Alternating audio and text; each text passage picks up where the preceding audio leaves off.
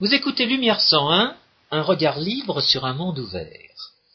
Aujourd'hui, François Guillaume et moi-même, Georges Lannes, vous proposons un entretien sur le charlatanisme ordinaire.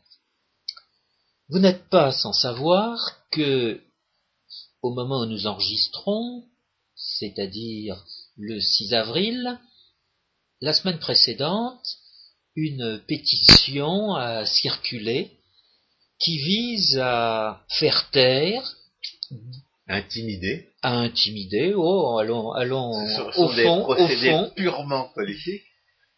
euh, Claude Allègre pour un ouvrage euh, qu'il a écrit récemment et qui remet en question de façon décisive toute la toute la littérature euh, qui a Les été faite autour du réchauffisme. Et euh, avec lui est attaqué euh, Vincent Courtillot, qui est moins connu, Surtout, Et il est moins, qui il n'a moins- pas- il est moins installé dans la politique, mais il Voilà. pas été ministre. n'ayant pas été Il ministre. est tombé, il est tombé par, euh, par accident dans cette, dans cette politisation et dont nous allons essayer de, de décrire les conséquences. Car Alors, un élément fondamental de ce charlatanisme ordinaire, c'est la politisation de la science. exactement. Alors, procédons dans l'ordre. Dans un premier temps, nous allons évoquer ce que nous appelons la science post-normale. Dans un deuxième temps, nous parlerons du vol de concepts. Et dans un troisième temps, nous envisagerons la politisation et l'empirisme.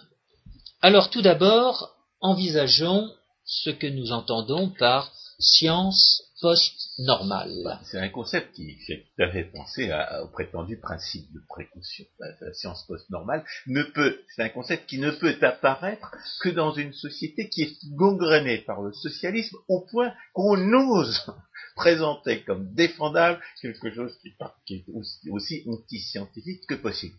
Remarquons la, la, la parfaite identité de nature entre la notion de science post-normale et, et- et le prétendu principe de précaution, car le principe, le prétendu principe de précaution dont nous avons parlé,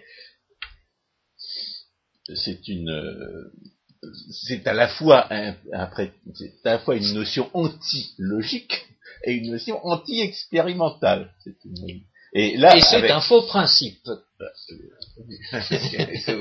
si mais je, c'est contraire je- à la logique je- et à je l'expérience, concluais, si c'est contraire à la logique et si ça rejette l'expérience a priori, on se demande bien ce qui peut rester. oh, aujourd'hui, les mots ayant si peu de, de définition, Alors, tout, la- est imaginable. La science post-normale, ça consiste à présenter la science non pas comme un, comme un phénomène, les opinions scientifiques, non pas comme relevant de, de moyens de preuve qui sont, qui doivent être identifiés et auxquels on doit se soumettre, mais comme quelque chose dont, dont il serait normal que des, que procédés euh, politiques se mêlent. La, science post-normale, c'est ça consiste à tenter de rationaliser une, une, contamination de la science par des procédés qui sont, qui lui sont intrinsèquement contraires, qui violent les règles de la, euh, la validation scientifique des, des énoncés tels qu'ils sont reconnus depuis les Grecs en ce qui concerne la logique et depuis euh, les depuis disons Galilée en ce qui concerne euh, l'expérience. Le, la science expérimentale est née à peu près donc au XVIe siècle, la- mais la connaissance vraie se plie à des règles qui n'in- qui n'incluent absolument pas le, le nombre de, de- de signatures dans une pétition. Or, ce qui est caractéristique de cette prétendue pétition, De cette vraie pétition, pas de cette prétendue.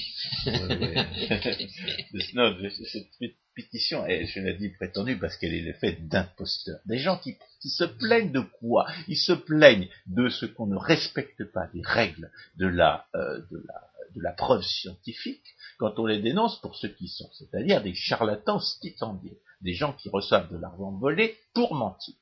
Ou plutôt pour découvrir, euh, pour découvrir un certain nombre de conclusions euh, prétendument factuelles, dont on, en sachant très bien que si ces conclusions-là, ils ne les découvrent pas, entre guillemets, ils recevront plus d'argent volé.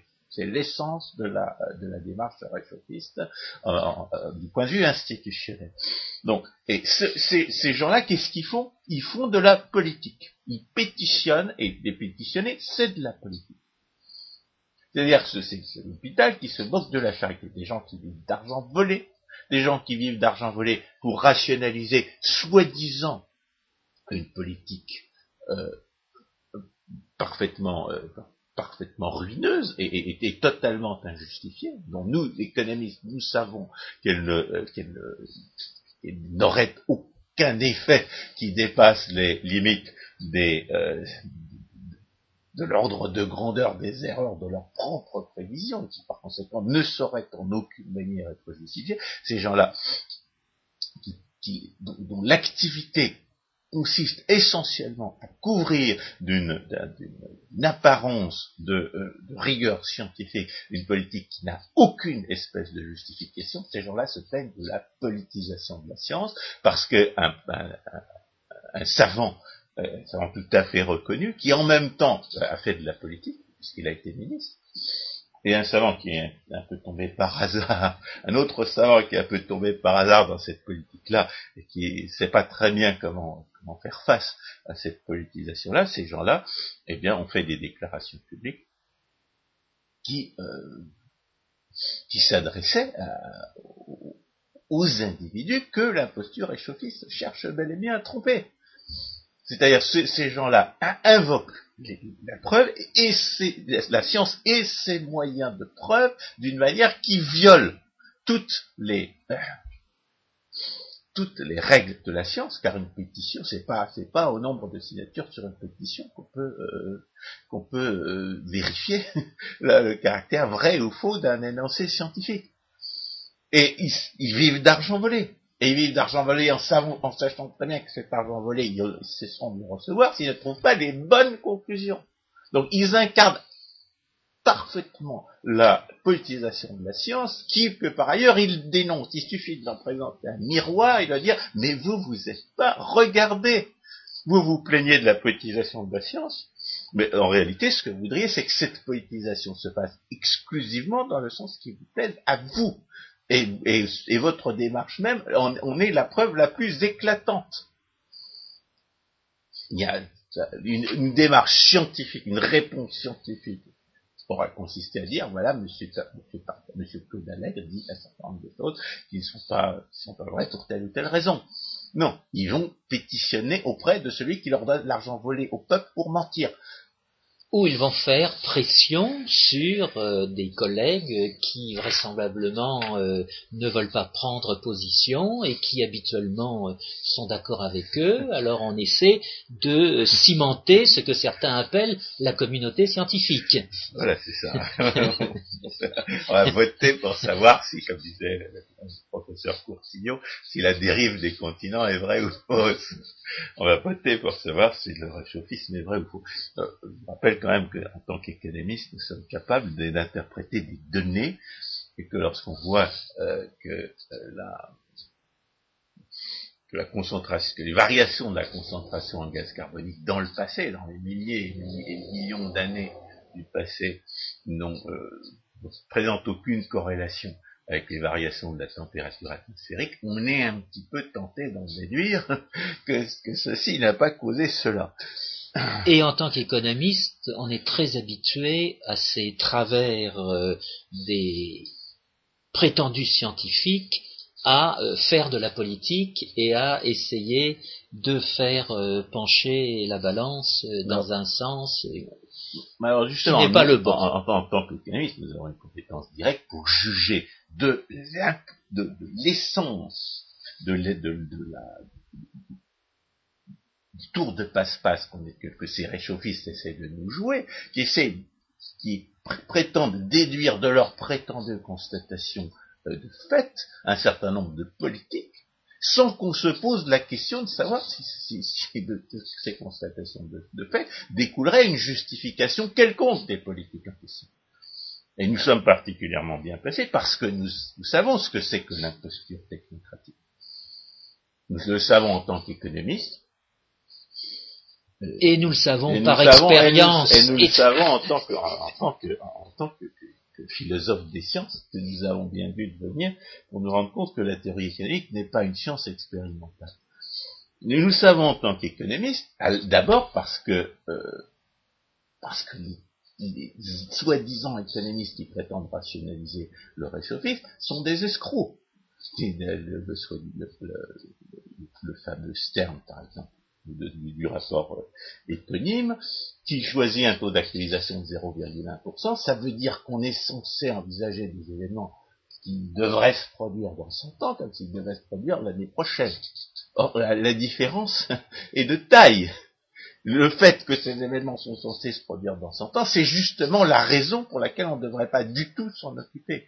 Personne ne, parce que sur les marchés, l'éventualité, par exemple, au cas où des mensonges d'Al Gore auraient été vrais, l'éventualité que, les océans montent au point de, détruire une partie des, habitations euh, à proximité des côtes, même si elle était absolument certaine, elle ne, modifierait que légèrement le prix de l'immobilier à proximité des côtes aujourd'hui.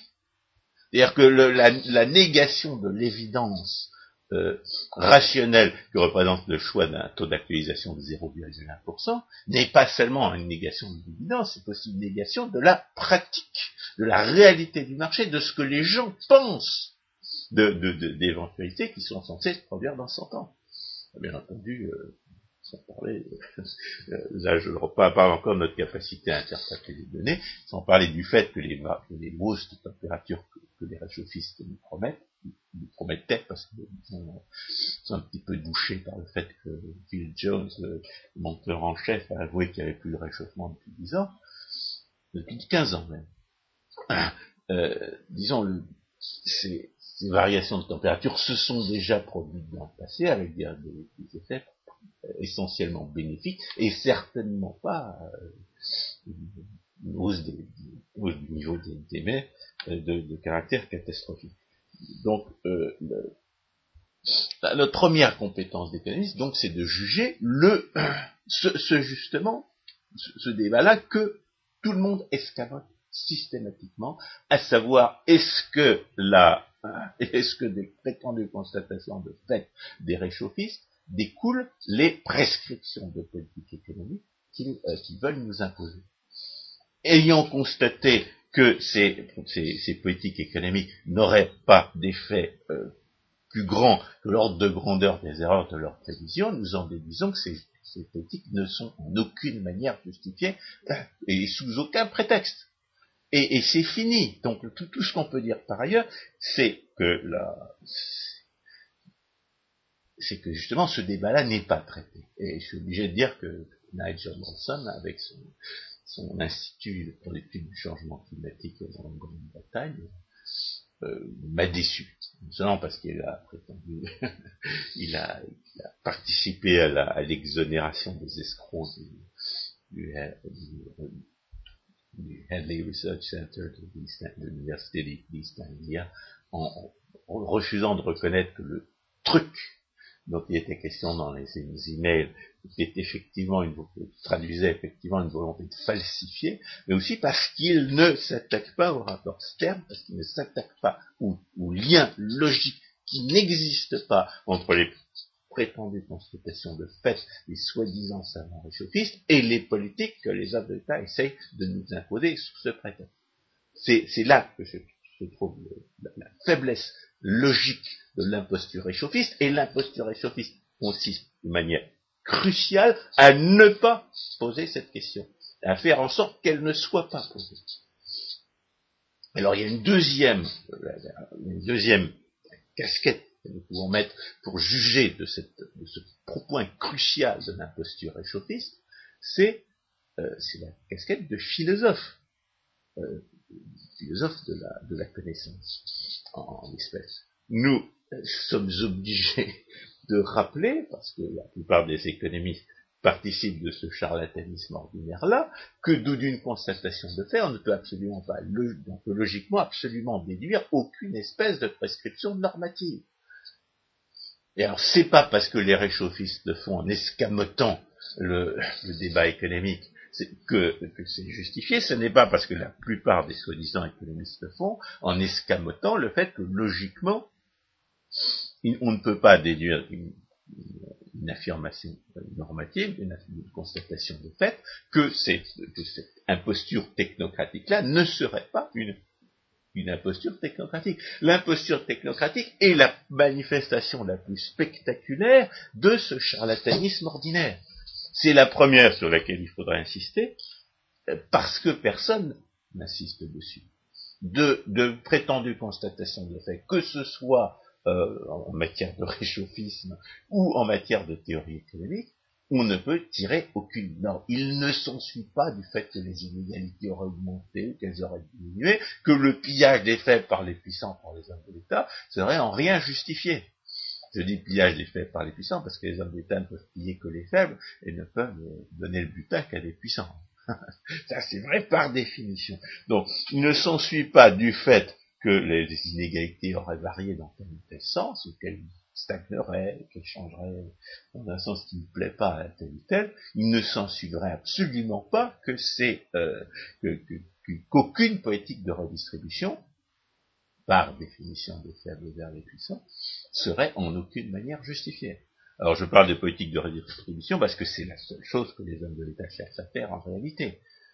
Et, c'est un, autre élément du charlatanisme ordinaire que de ne tenir aucun compte des lois de l'incidence qui nous garantissent que la plupart de ces redistributions échoueront à appauvrir ce qu'elles veulent appauvrir et à enrichir ce qu'elles veulent enrichir. Donc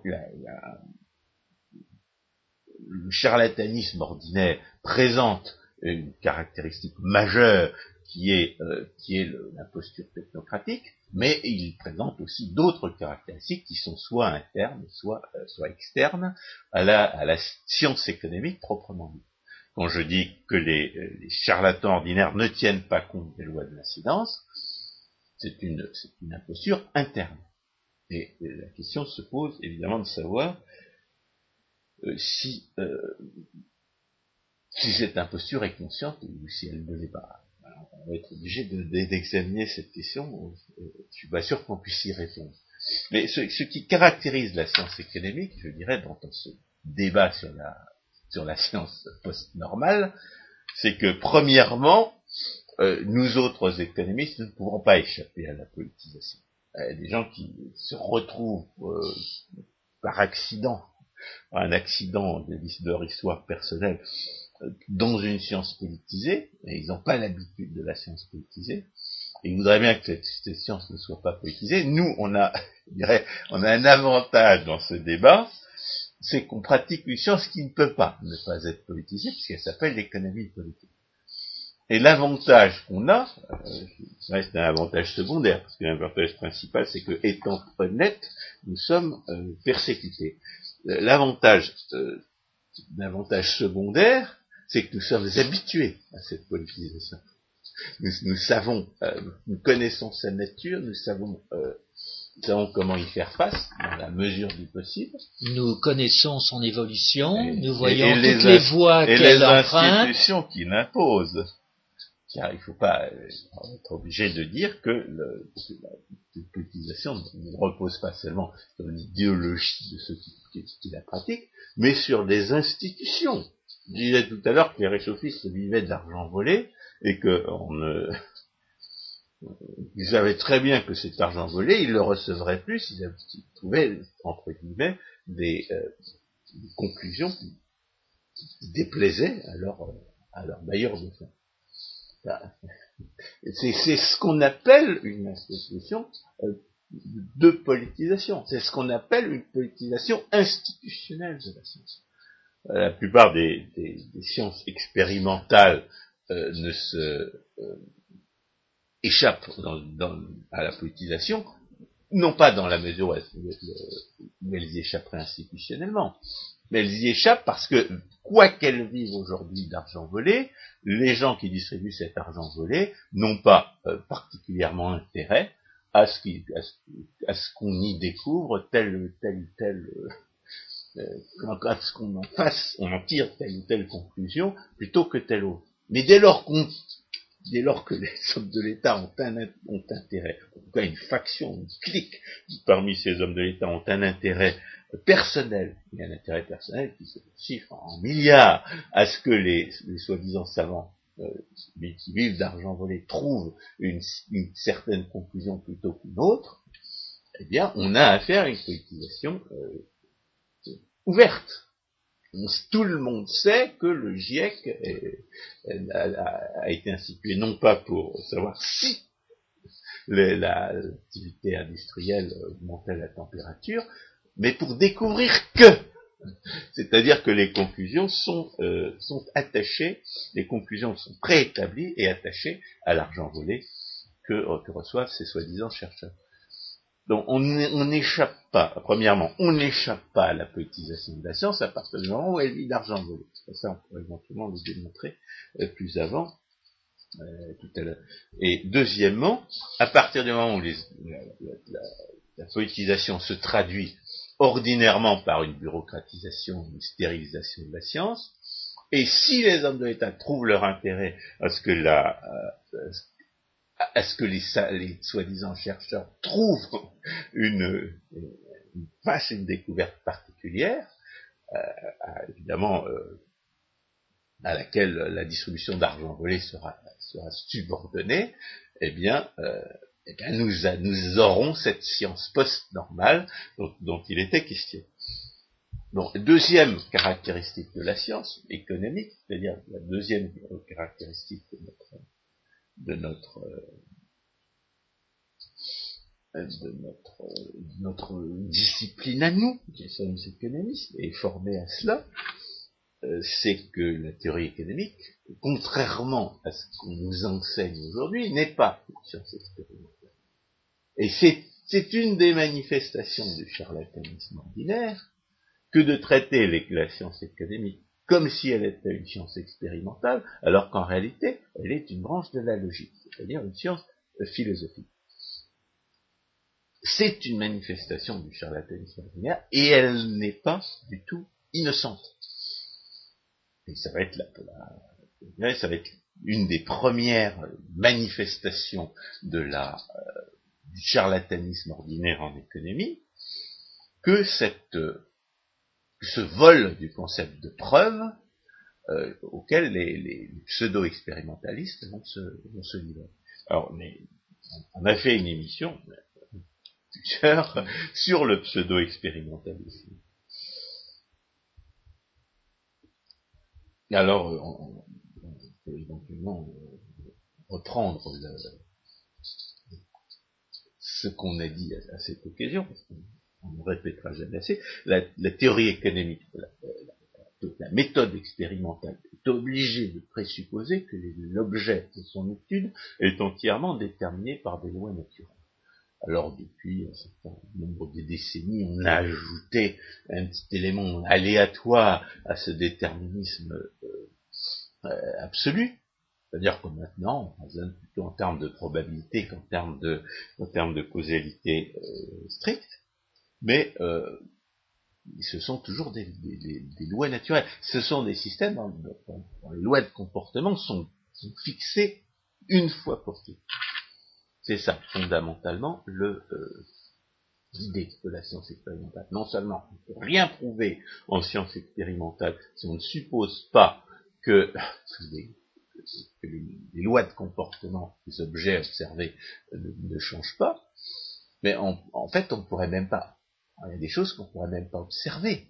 S'il apparaît une, information nouvelle dans le dans les objets naturels qu'on voudrait observer, je pense à, à une apparition d'une espèce nouvelle, comment le qu'on n'a jamais observé, comment, euh, comment pourrait-on en rendre compte euh, de manière expérimentale?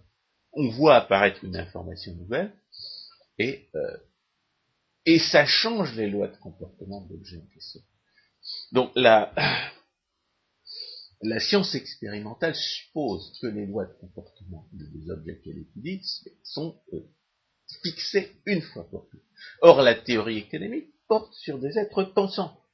Elle porte sur des actes de la pensée, sur les conséquences des actes de la pensée. Et l'existence même de la science est une preuve suffisante du fait que les objets d'étude de la science économique, à savoir les êtres humains, sont capables de créer une information nouvelle qui va changer leur raison d'agir, c'est-à-dire ce qu'un savant expérimentaliste appellerait les lois de leur comportement.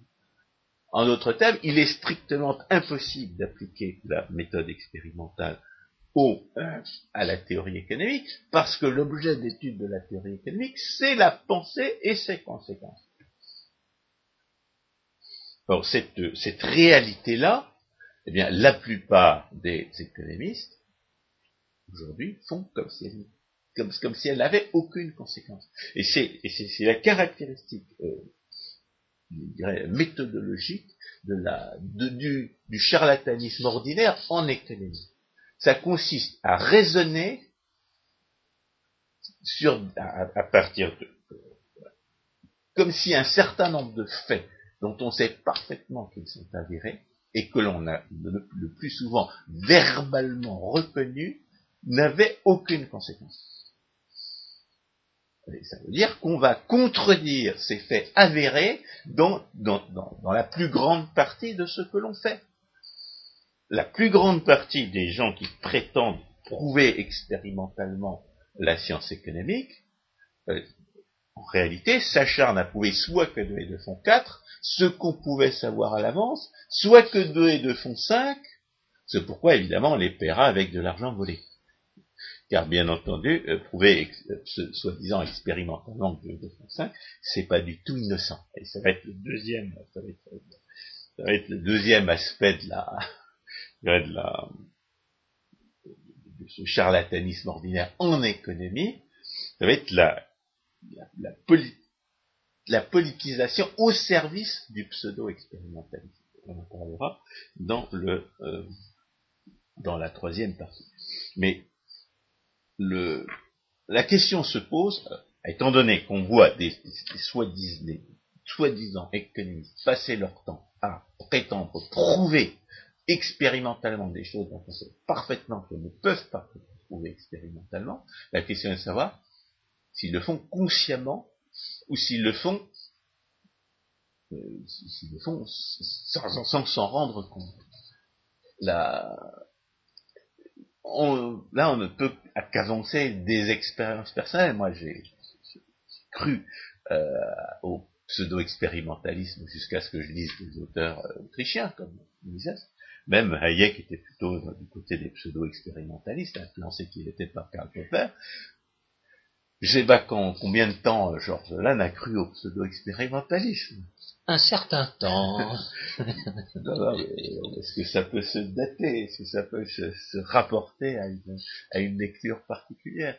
Ah, ce sont les, les auteurs autrichiens, effectivement. C'est Ludwig von Mises qui m'a amené à mettre le doigt sur euh, les impostures que je colportais et, je me suis rendu compte. J'étais tellement pseudo-expérimentaliste que quand j'ai lu pour la première fois de von Mises que la théorie économique n'était pas une science expérimentale, j'ai refusé de lire quoi que ce soit de cet auteur pendant un an et demi. Donc, euh, l'avantage qu'on a à être euh, libéral, c'est, disons, un deuxième avantage secondaire qu'on a à être un économiste euh, autrichien libéral, c'est qu'on sait exactement ce que pensent les gens qui ne pensent pas comme nous, puisqu'on a pensé comme eux. Exactement. Si, mon déclic a été que euh, je me suis intéressé à l'assurance et que l'assurance était de fait exclue, ignorée par euh, la théorie économique que je connaissais bien. Alors ça m'a quand même plongé dans des réflexions, je me suis dit comment est-ce possible?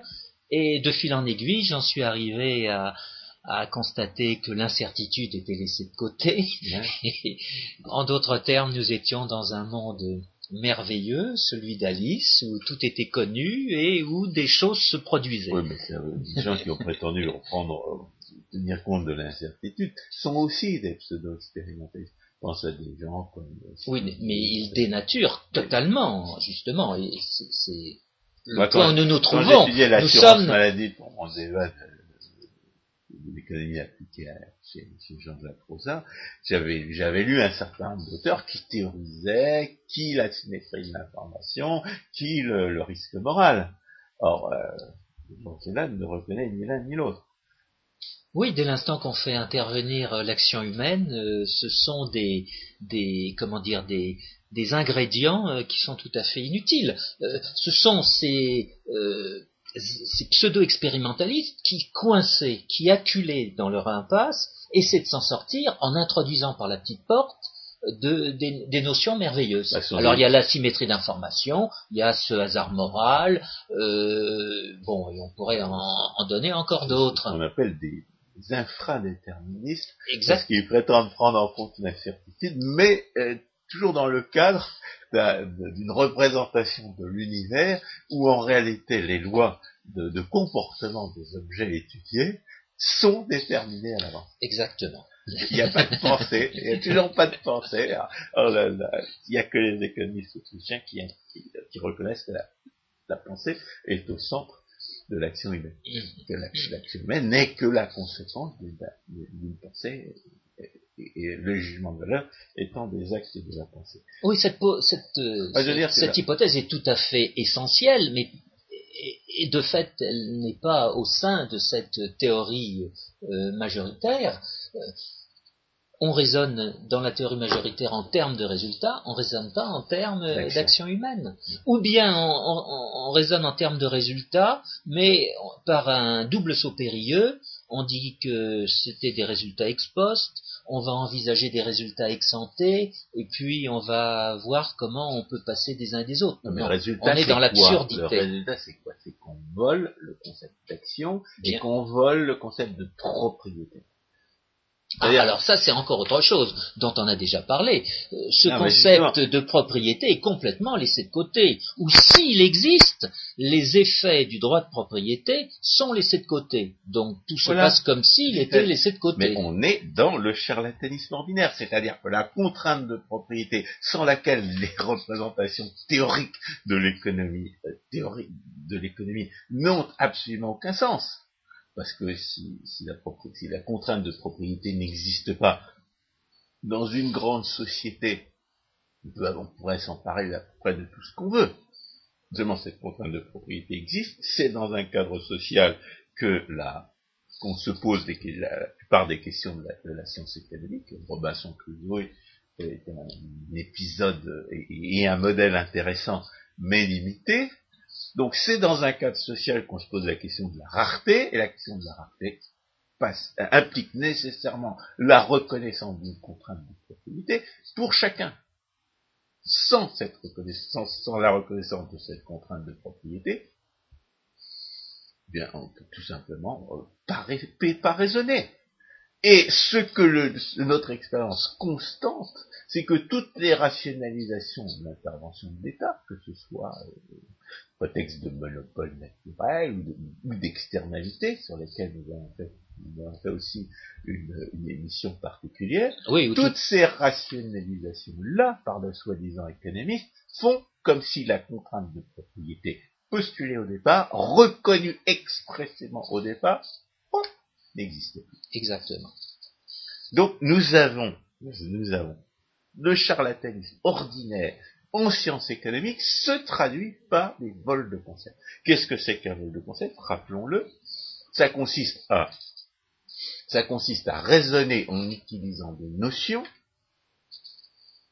en utilisant implicitement ou explicitement des notions que par ailleurs on nie dans leur réalité, dans leur fondement euh, épistémologique et, scientifique.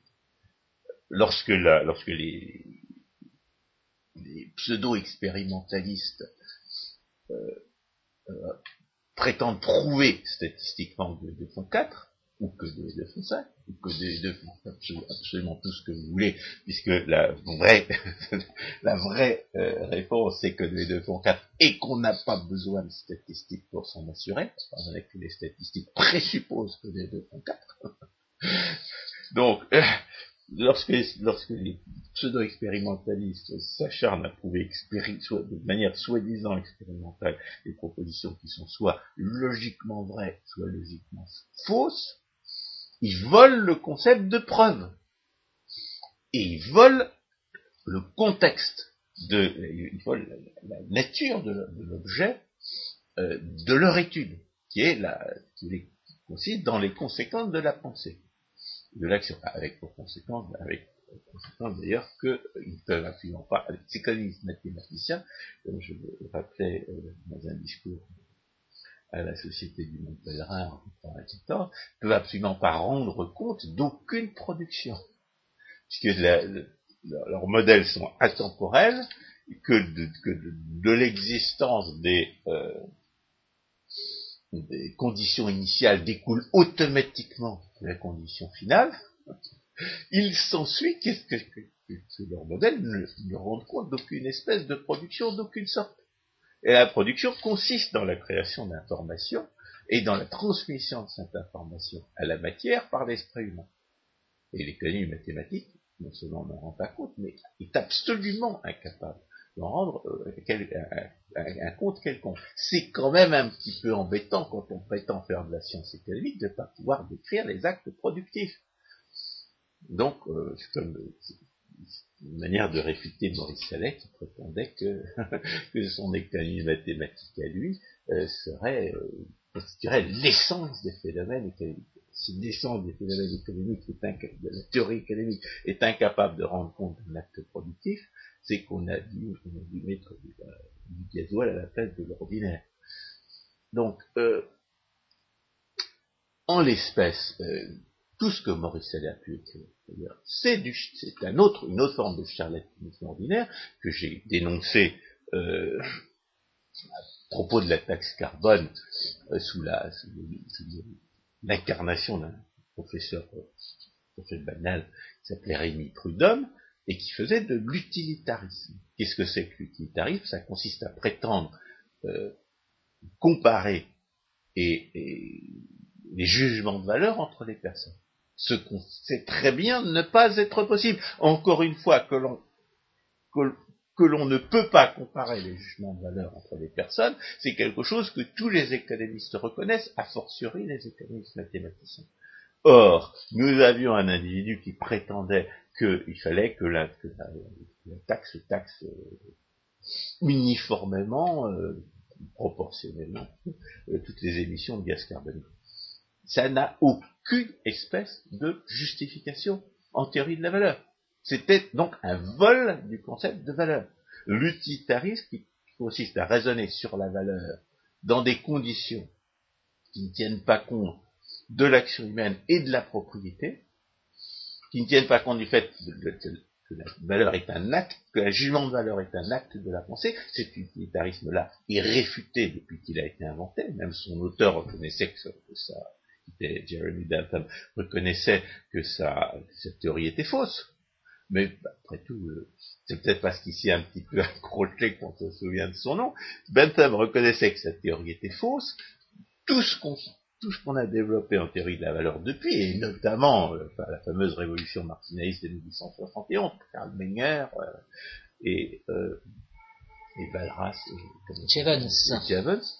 Donc ces trois-là ont, ont, rappelé ce que c'était qu'un jugement de valeur, mieux, Karl Menger mieux que les autres, puisque lui faisait incarner une tradition épistémologique réaliste, et donc tout ce qu'on sait de la, théorie de la valeur, c'est que la valeur ne peut pas se comparer entre les personnes. Le critère de Pareto même. On a, on a un vol de concept de la part de vol de concept dans le critère de Pareto. Le critère de Pareto a été inventé pour tenir compte de, la, cette impossibilité de mesurer les jugements de valeur entre les personnes. Il est de ce fait, euh, la, réponse à la fausseté de l'utilitarisme.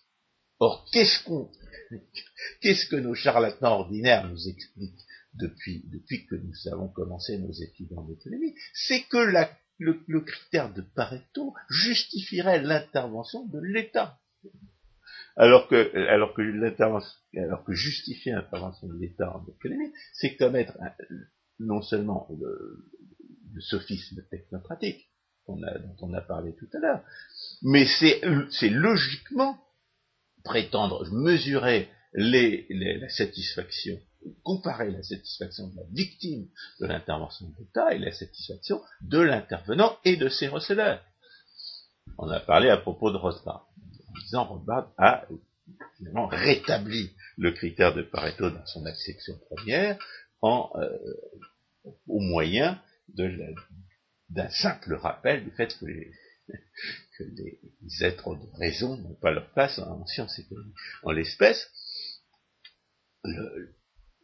tous les économistes mathématiciens qui invoquent le critère de Pareto à l'appui d'une intervention d'État, quelle qu'elle soit, volent le concept de valeur. C'est-à-dire se servent du concept de valeur dans un contexte où, qui méconnaît sa nature. Et les conditions, et aussi hein, par application, les conditions dans lesquelles les, sommes échangées euh, sur les marchés traduisent les, jugements de valeur authentique des gens.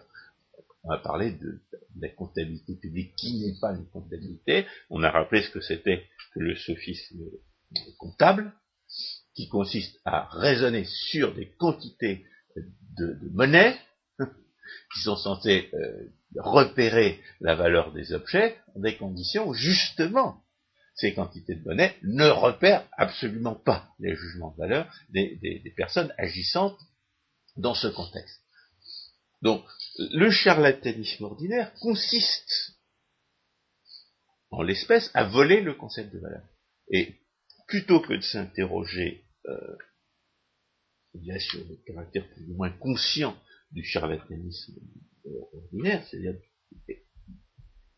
sur la question de savoir si les gens qui pratiquent le charlatanisme ordinaire savent que leur, euh, enseignement, que leur, euh, que leur pratique est un tissu d'absurdité, je pense qu'il faut euh, laisser à la conscience de chacun le soin d'en décider d'après notre propre expérience, c'est quand on vous présente quelque chose à la place que vous commencez à abandonner ces, charlataneries.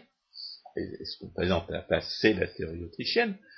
Euh, donc notre expérience, c'est que on est plus ou moins embêté par ces contradictions, mais qu'on refuse d'en tirer les conséquences parce qu'on ne sait rien faire d'autre. Et on commence à, admettre ces contradictions et en tirer des conséquences quand on, a, une solution de remplacement. Voilà. Donc voilà pour ce qui est de la conscience personnelle de chacun. Ce que ce, ce qu'on pourrait conclure à propos du charlatanisme ordinaire en économie, qui vole les concepts de, preuve, qui vole le concept de valeur, qui vole le concept de propriété, qui vole le, Bon, on va trouver d'autres des concepts volés en économie. Bah, euh, Ceux-là sont à la base euh, des raisonnements et tous ceux qu'on peut faire intervenir n'en sont, n'en sont que des conséquences. Le vol de concept dans le vol de concept, c'est le vol de, de la, du concept d'optimum de, de, Pareto, par exemple. Donc, tous ces concepts sont volés. Oui, c'est aussi le, celui d'équilibre. On, pourrait dire oui, que exactement. la notion d'équilibre c'est aussi un concept. Euh, L'équilibre, euh, autre expression synonyme d'égalité, qui va faire intervenir l'accord entre deux personnes, euh, l'échange qui les amène à. En fait, c'est non, le concept, c'est le concept d'information qui est tous les gens qui font comme si la, comme si la, la théorie économique ne traitait pas d'une information qui est créée, volent le concept de production. Le concept de production lui-même est volé par les, par les charlatans ordinaires en économie. Parce qu'il il renvoie cette production aux conditions initiales. Dans le, dans le, dans les modèles d'économie mathématique, il n'y a aucune production. elle n'a absolument pas lieu, puisque les modèles sont, intemporels, et que, et que tout ce qui est réellement produit, c'est-à-dire créé, est renvoyé aux conditions initiales. Donc le charlatanisme ordinaire de l'économie mathématique vole bien le concept de production en plus d'être incapable d'en rendre compte. Mais je crois qu'on a déjà eu l'occasion euh, de, faire un échange à propos de ce concept d'information qui lui-même n'est pas très clair et j'avais eu l'occasion de le rattacher à celui que je préfère de réduction de l'incertitude et en conséquence euh, dans le cadre de, n'importe quel développement économique, il faudrait faire intervenir non pas une incertitude qui ne varie pas, mais qui est toujours en, décroissance, en réduction, mmh. et une façon de caractériser cette réduction, c'est justement de faire intervenir l'information de chacun. On est moins incertain, ou si on préfère, on a acquis des informations. Donc la, la conclusion en renvoyant évidemment à toutes les émissions que nous avons faites, qui sur la, prétendue monopole sur un marché libre, qui sur les prétendues externalités, qui sur le pseudo-expérimentalisme, c'est que la, manifestation du charlatanisme ordinaire en sciences économiques, c'est par les vols de concepts, par les concepts volés, c'est-à-dire par des notions dont on reconnaît par ailleurs, soit, soit des notions dont on reconnaît qu'elles existent, des vérités dont on reconnaît qu'elles existent, et dont on tire absolument aucune conséquence, soit par le fait qu'on nie un certain nombre de, propositions dont on est absolument obligé de se servir au cours de toute tentative euh, pour, démontrer quoi que ce soit. Alors soit ce vol est volontaire, soit il est involontaire, et j'aurais tendance à dire qu'il est involontaire quand on plonge immédiatement dans euh, les mathématiques, quand on ne prend pas soin de préciser les hypothèses de façon littéraire, mais euh, dès l'instant que l'on va avoir recours à tel ou tel théorème, pour euh, essayer d'expliquer euh, ce qu'on veut expliquer. Ah, c'est un des grands avantages du, pseudo-expérimentaliste pour les partisans d'une poétisation de la science, c'est-à-dire d'un détournement de son, euh, de son prestige supposé à des fins de, de, de pillage d'autrui. Car clairement, la politique, c'est ça, je, je, les puissants veulent les faibles. C'est que la, l'économie mathématique, contrairement à ce que disait Georges Stigler, qui prétendait que l'économie mathématique donnait nécessairement de la bonne théorie, c'est un merveilleux moyen de camoufler toutes les erreurs conceptuelles. Car les, si les économistes mathématiciens ne entretiennent la fausse notion d'externalité, s'y croient au monopole sur un marché libre, s'y croient, et même s'y croient pouvoir justifier quelque politique économique que ce soit, et on en revient au, charlatanisme premier, celui qui méconnaît l'impossibilité de tirer des normes des constatations de fait, eh bien, euh, c'est euh, tout bénéfice pour ceux qui veulent, euh, qui veulent, euh, veulent détourner, qui veulent dévoyer la science, qui veulent détourner la, science de son objet. Et le,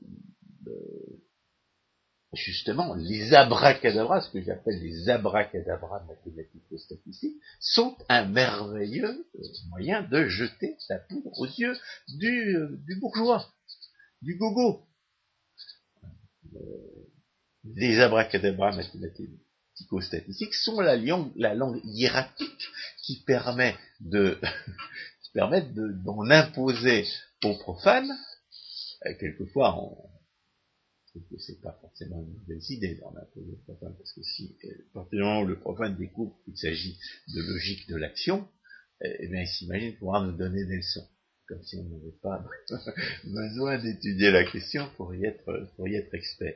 Donc, euh, mais comme nous ne sommes pas des charlatans, nous, notre part, nous n'emploierons pas de, de, ce langage hiératique, mais au contraire, nous essayerons de, rapporter la, la, théorie économique à l'expérience quotidienne, comme il faut le faire Et comme Menger, Karl Menger, le fondateur de l'école autrichienne, avait rappelé qu'il fallait le faire.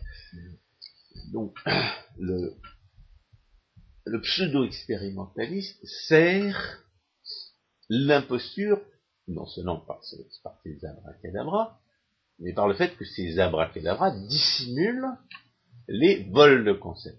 Les abracadabras mathématiques statistiques sont la, la poudre aux yeux, sont le rideau de fumée qui dissimule les vols de concepts, c'est-à-dire qui entretient le, euh, qui entretient l'imposture, qui permet de dire n'importe quoi, qui permet de parler de, de, de, qui permet de parler de concurrence fiscale dommageable et autres inventions absurdes et scandaleuses. De concurrence loyale ou déloyale. Voilà, de concurrence loyale, abus de position dominante. Et tous ces faux concepts naissent du charlatanisme ordinaire, et, en l'espèce, que la manière, le, le, concept volé le plus facile à identifier dans toutes ces rationalisations de l'étatisme, c'est la contrainte de propriété. Mais si on veut aller plus loin, ils, oh, ils volent aussi la, notion de valeur, ils volent aussi la notion de production, ils volent, euh, ils volent pas mal d'autres concepts au passage. Le, on essaie d'étudier un phénomène politique. C'est-à-dire qu'on essaie de faire, on a fait de la science économique, on a fait un tout petit peu de, de de, discussions euh, quant aux preuves du, du réchauffisme, je pense que euh, il s'agit quand même d'expliquer maintenant le phénomène sociologique du charlatanisme ordinaire. Et euh, à, cet égard, euh, je voudrais rappeler euh, ce que Hans Hermann Hoppe disait dans la théorie du capitalisme et du socialisme, qui malheureusement n'a pas été traduit en français, sauf quelques passages par votre serviteur, c'est que le pseudo-expérimentalisme est un moyen de sauver l'étatisme ou le socialisme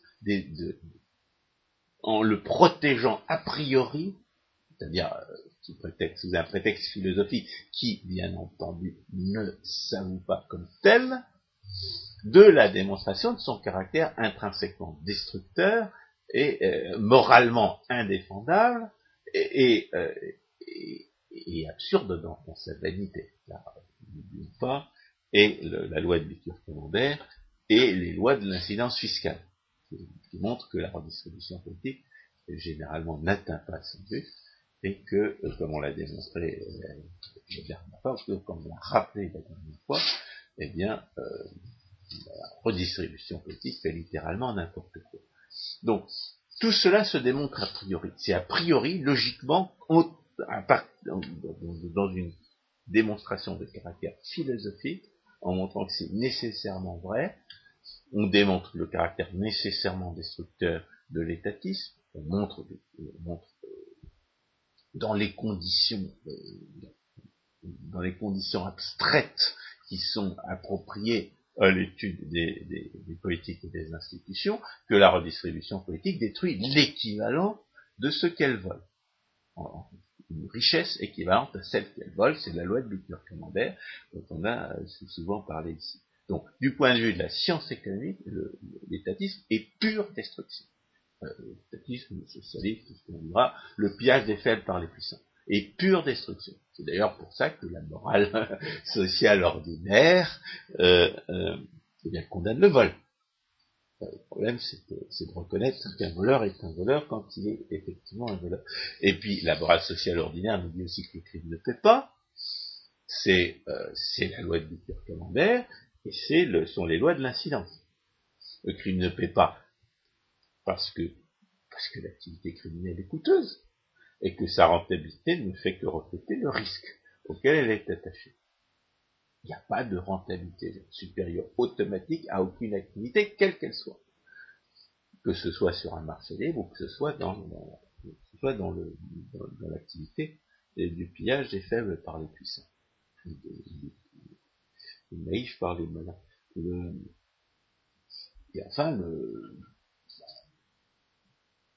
distribution politique échouent généralement, pas absolument toujours euh, dans, ces, objectifs, sont les lois de l'incidence fiscale, lesquelles sont également priori.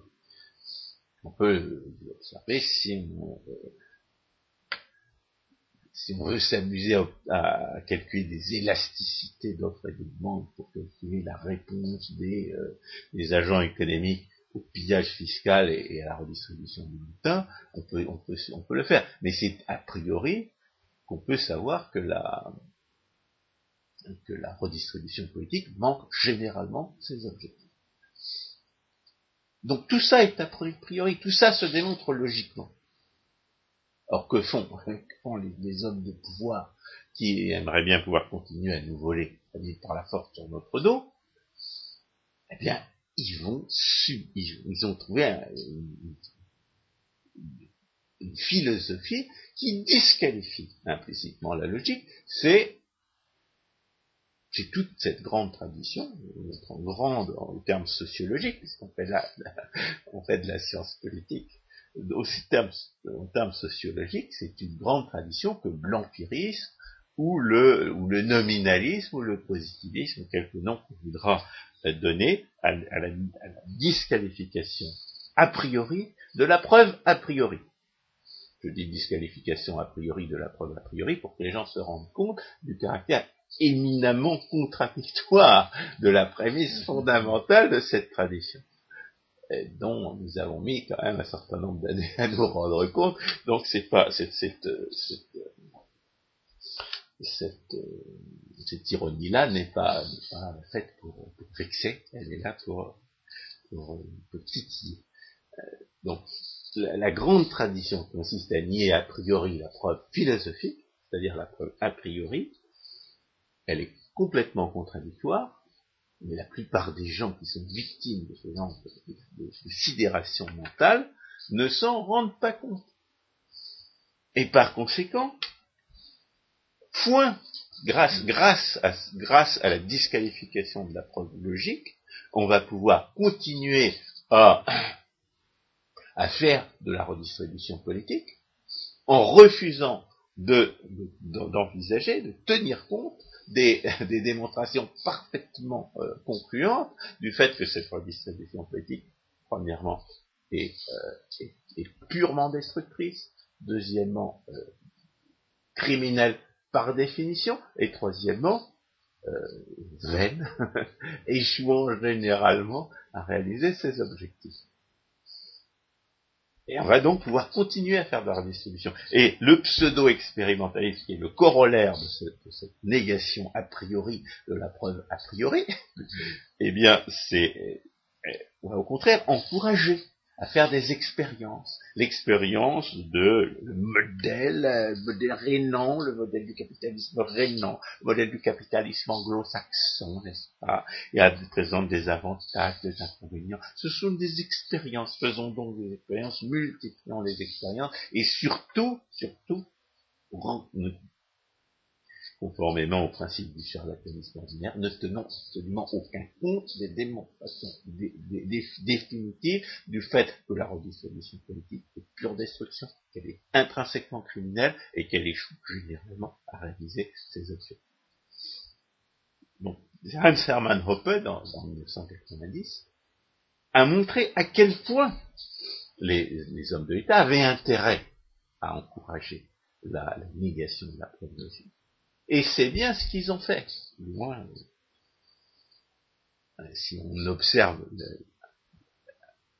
la domination du, charlatanisme ordinaire dans les, dans les universités, eh ils ont subventionné les gens qui, euh, dont, l'enseignement correspondait à leurs intérêts tels qu'ils les percevaient. Alors, bien évidemment, l'homme de l'État euh, pourrait très bien choisir un métier honnête, le gaspillage des élites consistait essentiellement dans le fait que des gens qui, auraient pu euh, faire pousser des navets ou inventer des ordinateurs passent leur temps à voler les autres. Et leur dicter ce qu'ils doivent faire avec ce qui est à eux.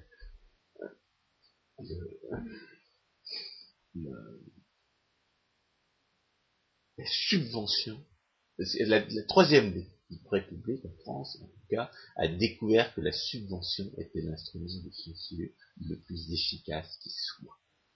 Et c'est, comme ça, c'est comme ça que la caste exploiteuse se maintient au pouvoir. Elle se maintient au pouvoir en distribuant de l'argent volé à des gens dont le, volé au peuple, à des gens dont l'enseignement leur convient. Et, et c'est pas seulement, c'est pas seulement un procès d'intention, puisque on l'a déjà raconté. Il n'y a aucune raison de ne pas le raconter, puisqu'il s'agit du charlatanisme ordinaire des plus officiels. Euh, en 1880, comme le raconte Bertrand de Ménissier, les hommes de la Troisième République ont institué un enseignement d'économie politique dans l'université française et ont confié cet enseignement à des gens dont ils étaient certains, ils étaient sûrs et certains qu'ils ne seraient pas compétents. C'est-à-dire qu'ils n'enseigneraient pas ce que la science économique avait déjà démontré, à savoir que la redistribution politique est destructrice.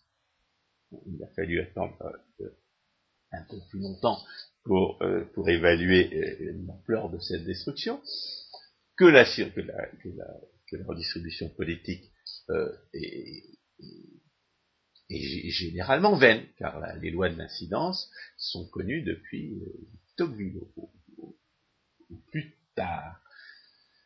Donc, la, science économique de la fin du XIXe siècle démontrait déjà que l'intervention de l'État est totalement bête, elle, est absurde. Euh, Frédéric Bastiat rappelait quand même en, 1849 que, que ce que se proposait de faire le socialisme, finalement, c'était de voler le peuple pour lui donner le butin de ce vol.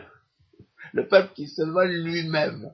et c'est une absurdité patente pour, euh, pour, euh, Frédéric Bastiat en 1849. C'est toujours une absurdité patente. C'est toujours complètement absurde quand vous quand vous mettez dans la poche droite de l'argent quand vous la volez dans la poche gauche. Et de, de toute façon, l'homme de l'État euh, n'en profite même pas, puisque pour atteindre son, le poste qui lui permet de vous voler votre argent et de le redistribuer, ce que vous faites, c'est vous à la fois un esclave et un dépendant, eh bien, euh, il a fallu qu'il renonce à une vraie carrière, un, vrai métier. Il a fallu qu'il se batte contre, ses concurrents pour, l'importer sur eux. Il a fallu qu'il dépense beaucoup d'argent. Je ne me suis pas enrichi par, je ne suis pas enrichi personnellement, disent-ils, quand, quand ils se font prendre la main dans le sac. Donc, euh, même les hommes de l'État qui ont usurpé le pouvoir social, dans la pseudo-démocratie socialiste qui la moitié de votre revenu, ils n'en profitent pas. Personne ne profite de cette absurdité que dénonçait Frédéric Bastien. Et le, mais là, les hommes de l'État, dans leur, bêtise et criminalité bornée, pensent qu'ils ont intérêt à maintenir le socialisme. Et d'ailleurs, une bonne partie de l'électorat aussi croit que, à mesure où ils ne se rendent pas compte que c'est eux qui, sont volés, euh, à qui on vole les subventions pour leur distribuer, eh bien, ils, peuvent soutenir le socialisme. Aux fonctionnaires, ils ne se peut-être pas compte qu'ils auraient pu trouver, je trouvais un métier honnête. Donc, ils votent pour le Parti socialiste de Martine Aubry. Donc, euh, le, les hommes de l'État ont trouvé dans la subvention le moyen principal de l'ascension. L'avantage c'est que la violence est indirecte. C'est-à-dire qu'ils profitent, ils mettent en œuvre les procédés euh, ordinaires tels que nous avons décrits de l'illusion fiscale. La, violence de, la, subvention est une violence cachée, est une violence masquée. Elle s'exerce au détriment des contribuables. Elle s'exerce pas au détriment de ceux qu'il s'agit d'évincer vous êtes, vous êtes, vous êtes censuré par le fait qu'on donne de l'argent volé à vos, à ceux qui, à, vos contradicteurs. Et c'est bien ce que voulaient les auteurs de la pétition euh, réchauffiste. Ils voulaient que l'argent volé, qu'on leur distribuait à eux, il n'aille pas à leurs concurrents et à, et à leurs détracteurs. Ils voulaient, ils voulaient, ils voulaient intimider la, la distributrice d'argent volé s'appelle en l'occurrence Valérie Pécresse, pour qu'elle refuse qu'elle refuse l'argent volé, en tout cas qu'elle refuse d'augmenter la distribution de l'argent volé, aux, euh, aux dissidents du réchauffisme. C'est-à-dire que dans le cadre de la politisation intrinsèque que la subvention euh, institue dans l'enseignement et la recherche, dans ce cadre particulier où les hommes de l'État ont un intérêt déterminé à subventionner telle ou telle opinion plutôt que telle autre, il, rappelait finalement le, la voleuse en chef à ses devoirs de censeur. Pourquoi est-ce que vous distribuez de l'argent volé Pour censurer les opinions? Pourquoi est-ce que vous ne censurez pas les opinions de gens qui, contredisent finalement l'action du gouvernement? Donc, ces soi-disant chercheurs qui, prétendaient rappeler les conditions de la preuve scientifique, qu'est-ce qu'ils voulaient en fait? Ils voulaient rappeler à la, à la, qui leur distribue les moyens de la censure qu'elle est là pour faire de la censure. Parce que parce que l'instrument principal de la censure, c'est la, euh, c'est la subvention. Hier, on interdisait euh, certaines sciences, et le non-respect de l'interdiction, c'était la prison. Il y a... Ben, la, censure était perçue comme telle. L'idée géniale de la Troisième République, et de tous les gens qui ont fait comme elle, parce que c'est pas c'est pas, c'est pas la seule, elle n'a pas inventé. Ce qui est certain historiquement, c'est que c'est bien pour faire de la censure qu'elle a institué le, la, soi-disant instruction publique. C'est pour faire de la censure, pour combattre une pensée qui ne lui plaisait pas, à savoir celle de l'Église catholique. Et c'était vrai non seulement en France, mais aussi aux États-Unis. Aux États-Unis, l'enseignement public a été institué pour faire de la concurrence déloyale pour employer la violence indirecte de l'impôt-subvention contre l'Église catholique. Et le CNRS sera créé en 1945 ou 47, je dis ça de mémoire, qui est le, le, sommet de la hiérarchie qui doit veiller à cette redistribution des subventions entre les différentes sciences. La politisation est intrinsèque au financement public et le financement public a été institué pour censurer les opinions de la manière la plus efficace qui soit, car c'est une manière qui n'est pas perçue comme telle. Mais c'était bien le but exprès. C'était bien le but exprès. Historiquement, on sait que c'était le but. Et, en, sciences économiques, puisque nous sommes économistes, L'intention était absolument patente. Il s'agissait de faire en sorte que l'enseignement de l'économie en France soit assuré par des incompétents. Et on a eu des, on a eu des incompétents. Qu'est-ce qu'ils sont allés faire, ces incompétents? Les Charles J, des Charles Riss, qui sont des plus connus Ils sont allés, comme ils y comprenaient rien à la théorie économique, ils sont allés euh, se, ils sont allés euh, prendre leurs leçons de gens dont ils étaient capables de comprendre les, écrits. Et c'était quoi? C'était les gens qui commentaient favorablement les politiques et les institutions redistributrices. C'était les historicistes allemands. Donc l'économie à la française, avec son, caractère exceptionnellement incompétent, car euh, quand même, euh, comme l'a montré encore une fois Bertrand le initié, les économistes à la française sont beaucoup plus incompétents que, les autres. Euh, suivant les, les, lois simples qu'on leur, donne, sur lesquelles on leur demande leur avis, on leur avait demandé leur avis dans un sondage, ils étaient entre, c'était entre les deux tiers et les trois quarts qui n'étaient pas capables de comprendre euh, que le salaire minimum crée du chômage involontaire ou que le, protectionnisme est une forme de redistribution politique interne à un pays.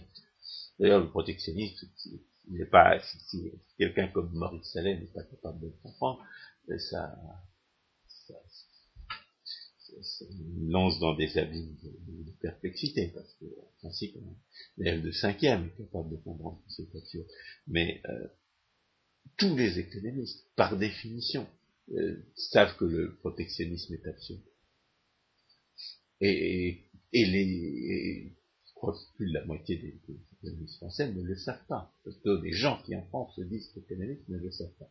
Pourtant, euh, Bastia, euh, dans une célèbre, euh, dans un célèbre article, faisait apparaître les méfaits de ce protectionnisme et invoquait ça, vous allez comprendre pourquoi je cite, c'est cette fameuse pétition des, fabricants, de chandelles qui fait donc bien apparaître que la pétition, c'est fondamentalement un outil politique qui est destiné à faire en sorte que euh, des subventions euh, tombent dans euh, l'escarcelle des pétitionnaires.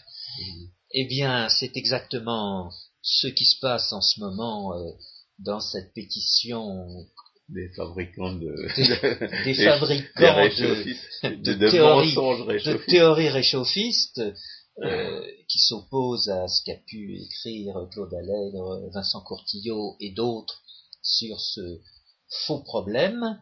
François Guillaume, le temps est largement, largement euh, écoulé. Je vous remercie beaucoup pour cet euh, exposé.